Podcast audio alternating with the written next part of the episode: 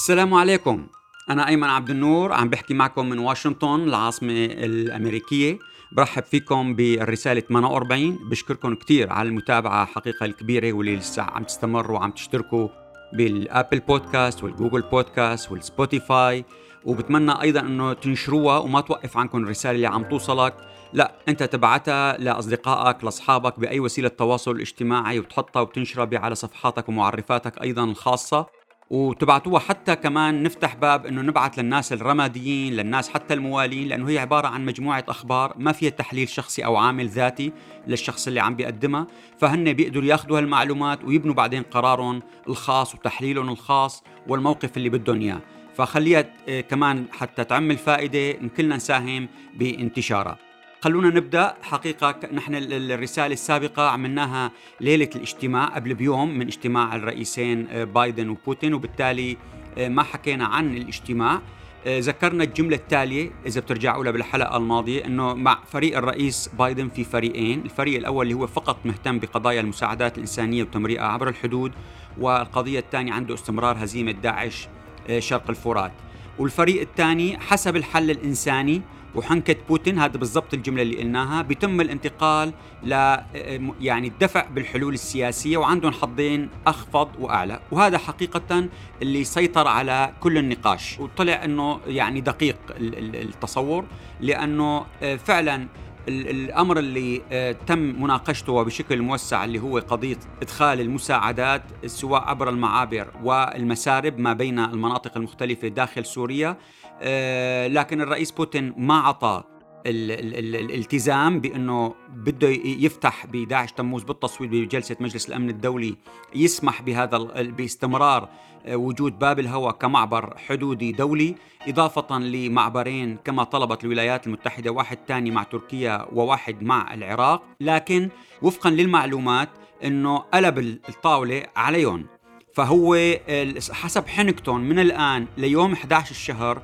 لأمريكا شو بدها تتصرف فهو بيقرر. يعني بدل ما يكون الطابع عنده فزت الطابع عليهم آه، الرئيس بوتين. فشو اللي صار؟ هلأ هذا نحكي لكم كيف كيف صارت عملية التكتيك. بوتين ضل متمسك حتى نحكي عن المكشوف ضل متمسك خلافا لكل شيء اللي بتسمعوه أنتم بالصحف الروسية وبال وبانتقادات للنظام وبهالحكي هذا غير صحيح. المسقط الحقيقي الرئيس بوتين ضل ضل متمسك ببشار الأسد ضل متمسك إنه ليش هن عم بيساعدوه؟ ضل متمسك إنه هن داعمينه وعرض إنه هن يقوموا بالوساطة وبالدعم لتحقيق ما آه، تلغى الولايات المتحدة يعني سواء مشاريع أو آه، أمن آه، إسرائيل. أو تحقيق أيضا المصالح الاستراتيجية الأمريكية في المنطقة. وليش ما بيطبعوا معه؟ سألوا الرئيس بايدن. حقيقة الرئيس بايدن جوابه كان واضح وبيسكت كل القضايا. ما عاد في مجال بقى تبحث قديش هي المصاري اللي ممكن يطلع لهم للشركات الأمريكية لو استثمرت. ولا بقى تبحث إنه في شو شو طبيعة الأمن مع إسرائيل شو طبيعة إخراج القوات الإيرانية شو طبيعة كذا. كلها إذا بالجواب اختصروا الرئيس بايدن بذكاء شديد إنه الشخص ما بينوثق فيه. الشخص عم ينتهك كل المعايير الدولية وعم بخالف فقط مثال واحد اللي هو الأسلحة الكيماوية. فأنت شخص إذا ما بتوثق فيه حتى لو قال لك أنا بعطيك اللي بدك إياه وبعطيك تيابي بتخاف يكون بالتياب في متفجرات فمعناتها خصم الحديث كاملا لإمكانية العدو طبعا هذا موقفه قديم وفق ما فهمت أنا هون إنه حتى بوقت اللي كان الرئيس بايدن رئيس لجنة العلاقات الخارجية في مجلس الشيوخ قام السفير السوري بطلب آه، أخذ موعد منه. يعني كثير من السفراء بيروحوا بيزوروا رئيس لجنة العلاقات الخارجية سواء في مجلس النواب أو في مجلس الشيوخ واعتذر منهم. فهو عنده موقف أخلاقي من هالنظام حتى من قبل الثورة السورية بكثير جدا. فيعني هذا كمان ساهم في حسم الموضوع.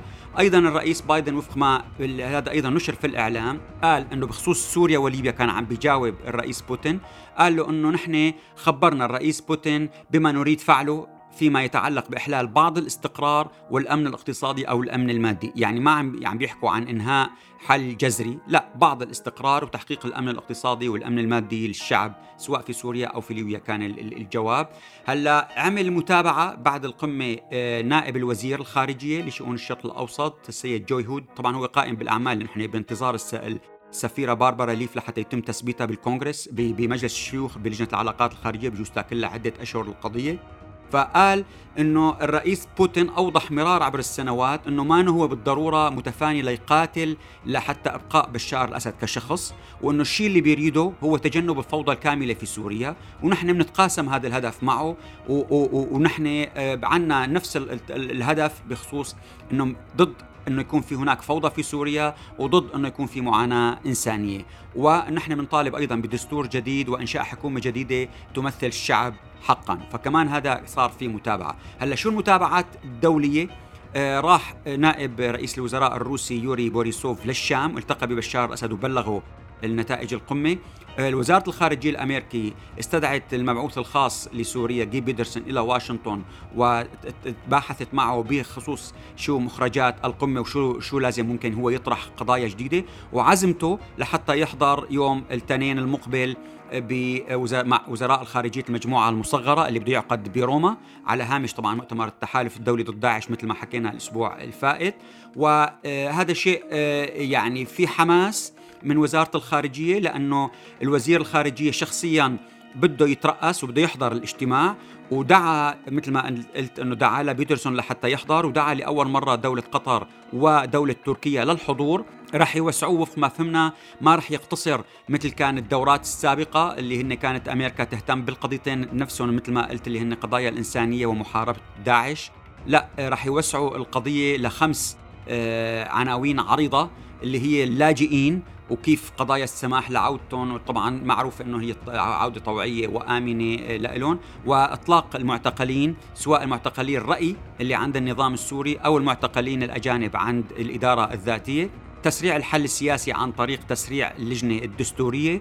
وتثبيت الوضع القائم بوقف نار شامل بكل البلاد والانتقال آه، عدم حصر المساعدات من المانحين للمشاريع الإغاثة وتطويرها لكي آه، تدعم مشاريع التنمية ودعم الاستقرار. فبالتالي آه، يعني مناخ عام جديد في المنطقة. إن شاء الله يعني يكون هاي تنجح لأنه اللي فهمت إنه جي بيدرسون رح يبلش يطرح الآن خطة جديدة تقوم على خطوة مقابل خطوة. فلنشوف هلا شو الخطوة اللي راح يتم الاتفاق عليها آه، في واشنطن وكيف رضا روسيا عليها وبالتالي هل يمكن يتحرك الملف وخاصة الآن في أمل أنه يصير في لجنة مشتركة روسية أمريكية لبحث الملفات الاستراتيجية العالقة آه، وتنهي مهامتها يعني خلال ست شهور وبالتالي يكون الملف السوري أحد القضايا اللي ممكن تبحثها هذه اللجنة المشتركة. هلأ أمريكا عملت بعض الحركات من خلال تخفيف العقوبات فمو آه، بس لسوريا يعني تحت غطاء إنساني اللي هو آه، بسبب كورونا خففت العقوبات على بعض الشركات المحددة بالاسم اللي ذكرتها بالقرار لوزارة الخزانة اللي هن سوريه وإيرانية وفنزويلا. سمحت لتلك الشركات ومنها شركتين سوريات بتملكهم لينا كناية اللي هي مديرة مكتب المتابعة في رئاسة الجمهورية وكانت مديرة مكتب أسماء الأسد وزوجها همام السوتي عضو مجلس الشعب. سمحوا لهم أنه يعملوا بعض القضايا مثل أنه يشتروا أقنعة وجه ماسكات للوجه. أجهزة التنفس الصناعي خزانات الأكسجين اللقاحات إنتاج اللقاحات العمل بكل ما من شأنه تقوية موقف النظام الصحي في سوريا ضد وباء كورونا. هلأ صار في حركات أيضا من تحت الطاولة اتصالات من أجل تخفيف أيضا كمثل ما قلت قانون عقوبات آه، قيصر على آه، جماعة النظام وأركانه. بدأت الاتصالات مع لبنان من أجل يلاقوا تخريجة أنه اثنيناتهم يلتفوا على قانون قيصر سواء لبنان أو سوريا ويلاقوا تخريجات وصار في آه، وفق ما سربت الإعلام آه، اللقاءات في وزارة الخارجية السورية ضمت مسؤولين ووزراء ونواب من أجل إيجاد حل لها القصة. أيضا وكالة عمون الأردنية ذكرت أنه الملك عبد الله ملك الأردن رح يروح لواشنطن أول الشهر القادم آه، تموز يوليو. وراح يلتقي هناك بقيادة الكونغرس وبالرئيس الأمريكي ويبدو أنه حامل معه نفس الرسالة اللي حملها الرئيس بوتين للرئيس بايدن أنه هو بشار الأسد مستعد يلتزم بأي أمن الاستراتيجي للمصالح الاستراتيجية للولايات المتحدة ومصالح شركاتها في المنطقة وأيضا أمن إسرائيل كما كان ملتزم فيه قبل 2011 ما كان في أي سلاح آه، يعني يأتي من إيران نوعي أو سلاح دقيق. صار للصواريخ الدقيقة. ما كان في فوضى ما كان في ميليشيات إيرانية ما كان في ولا رصاصة ما كان في حدود حتى القنيطرة. بفلتانة وما فيها حدود اللي بيحميها هو الأمن العسكري.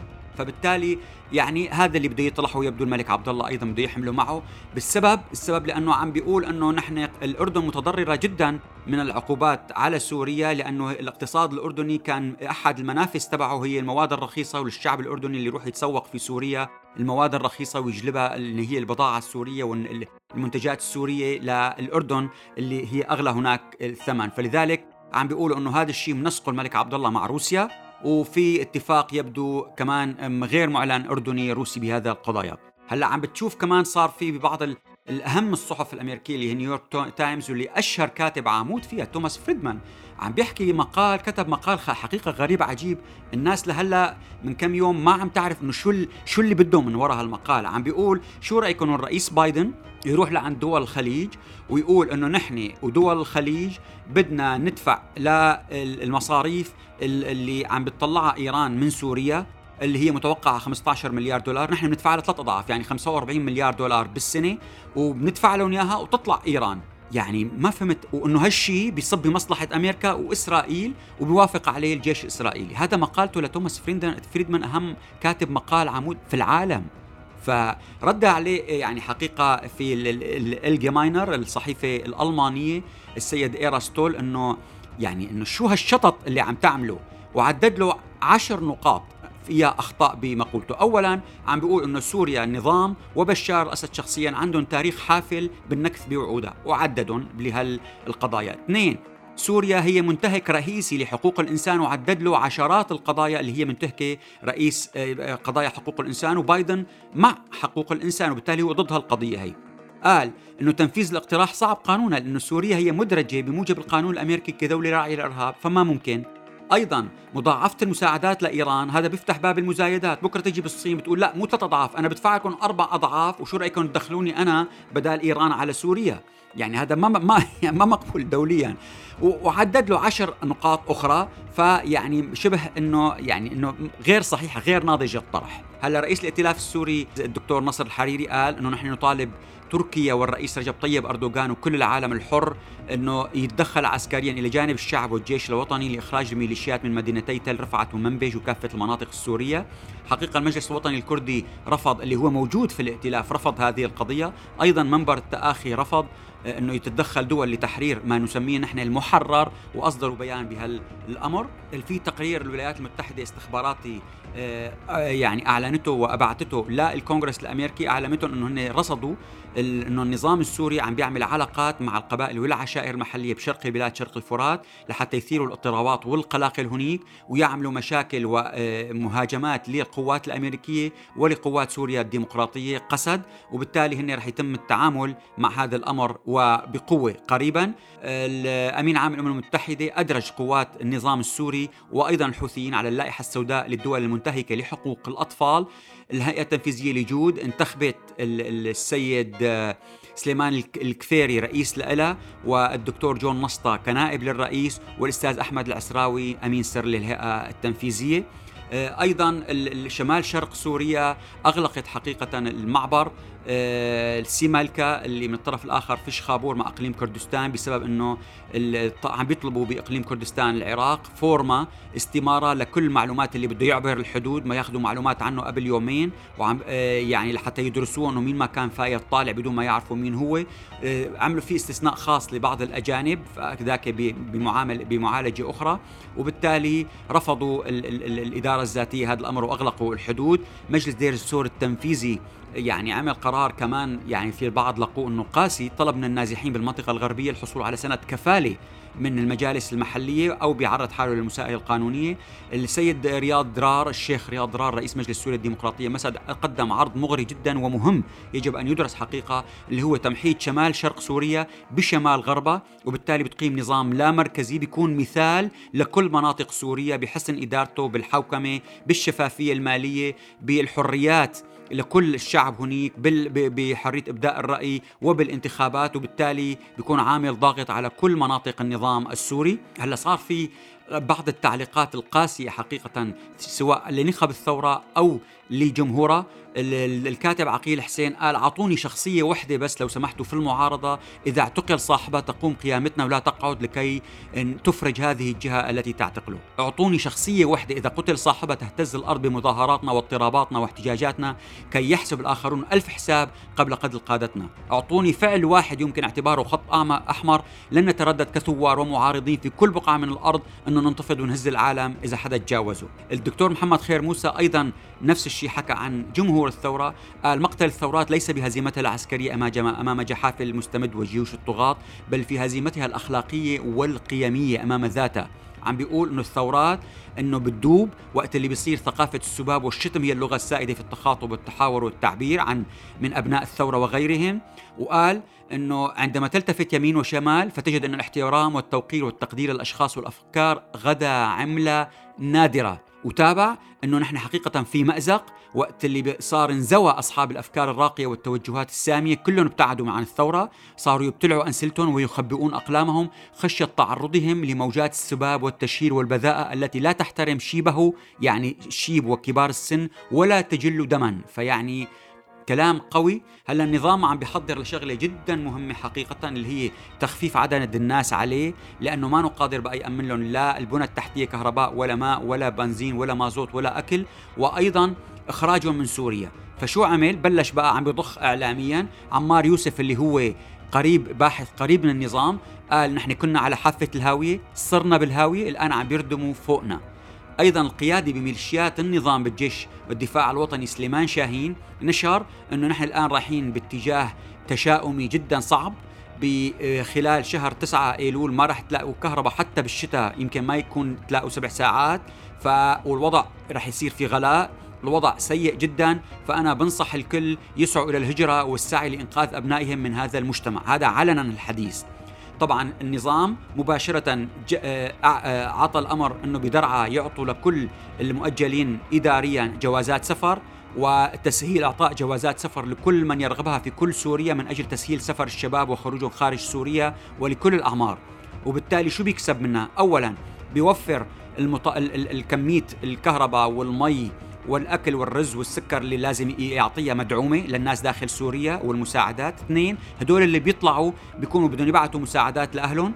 بدهم يجددوا جوازات سفرهم ب 800 دولار كل سنة كل سنتين وبدهم أيضا يدفعوا تجديدات عسكرية بدهم يدفعوا بدل عسكرية وبدهم يبعثوا أوراق وتصديق قنصلي فهي كلها بتصب بمصاري بمصلحة النظام. للأسف النظام الآن عم بيسعى لتخفيف عدد سكان سوريا أيضا من جديد. يعني الوضع حقيقه شيء آه، شو بدي آه، نبيل المعلول اللي هو المدرب المنتخب الوطني لكرة القدم ضحكوا نصبوا عليه وفق ما سماه هو إنه ما دفعوا له اجوره الشهرية آخر سنة ونص اللي هي 30 ألف يورو بالشهر وكان عم بيدفع هو كل تنقلاته وروحاته وجياته ما قبض ولا فرنك وبالتالي عمل فضايح بهالقضية هي بالإعلام العربي.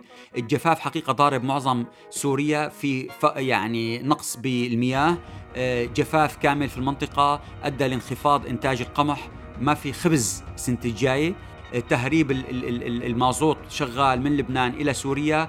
للأسف الشديد ارتفعت حالات الجلطة بين الشباب بسوريا. ومدير عام هيئة العامة للطبابة الشرعية أعلن إنه كلهم هدول الشباب بالعشرينات من عمرهم نسبة الذكور فيهم 71% بسبب استهلاك الكحول والتدخين الزائد. عم تصيبهم هي الجلطات وأيضا في جزء منهم عم عم بيروح وينتحر. آه نور الدين خورشيد اللي هو كلهم عم بيقولوا لا يصلح أن يكون سوى مطرب تم وضعه عضو في المجلس الأعلى للإفتاء تكليفه خطيب للجامع الأموي بدمشق خلفا لتوفيق سعيد البوطي وكبار مشايخ دمشق. وهذا عم بيقولوا أنه شو الدور الأمني اللي عم بيلعبه هذا الشيخ. كيف النظام الناس عم عم تسخر؟ كيف النظام عم بيطلب من الشركات ترجع تستثمر في سوريا؟ هو أفرغ سوريا من 6000 أهم صناعي في سوريا وعم بيعطوا أسماء كل الناس تكتلات مثل جمعية المستثمرين السوريين بمصر الجمعية أيضا اللي بتركيا وجمعية المستثمرين السوريين بالخليج ومنهم بعدد من دول الخليج وأهمها السعودية. الناجحون تلفزيون سوريا عمل فيديو عن الدكتور هنانو سلوم ونجاحه اللي هو الخريج الأول من كلية الطب الإسلامي بجامعة حلب بالمناطق المحررة وكيف عم بيشتغل بعيادته الآن بنقول له مبروك لعملك ونجاحك وشكرا لتضحياتك. فرنسا منحت الطبيب السوري اللي صاروا 30 سنة بفرنسا الدكتور خالد أنطون خاشوق وسام بدرجة فارس لدوره بتأسيس وحدة العناية المركزة لمرضى كورونا. أيضا الدكتور عبد الله تركماني عمل مقالتين تحديات الحوار بين الإسلاميين والعلمانيين وسبل تجاوزها ومقومات نبذ الكراهية والعيش المشترك بين المكونات السورية. عملوا كتير ضجة ونجاح جدا كبير وبنقول له ألف مبروك لنجاح مقالاتك. وشكرا لكم جميعا.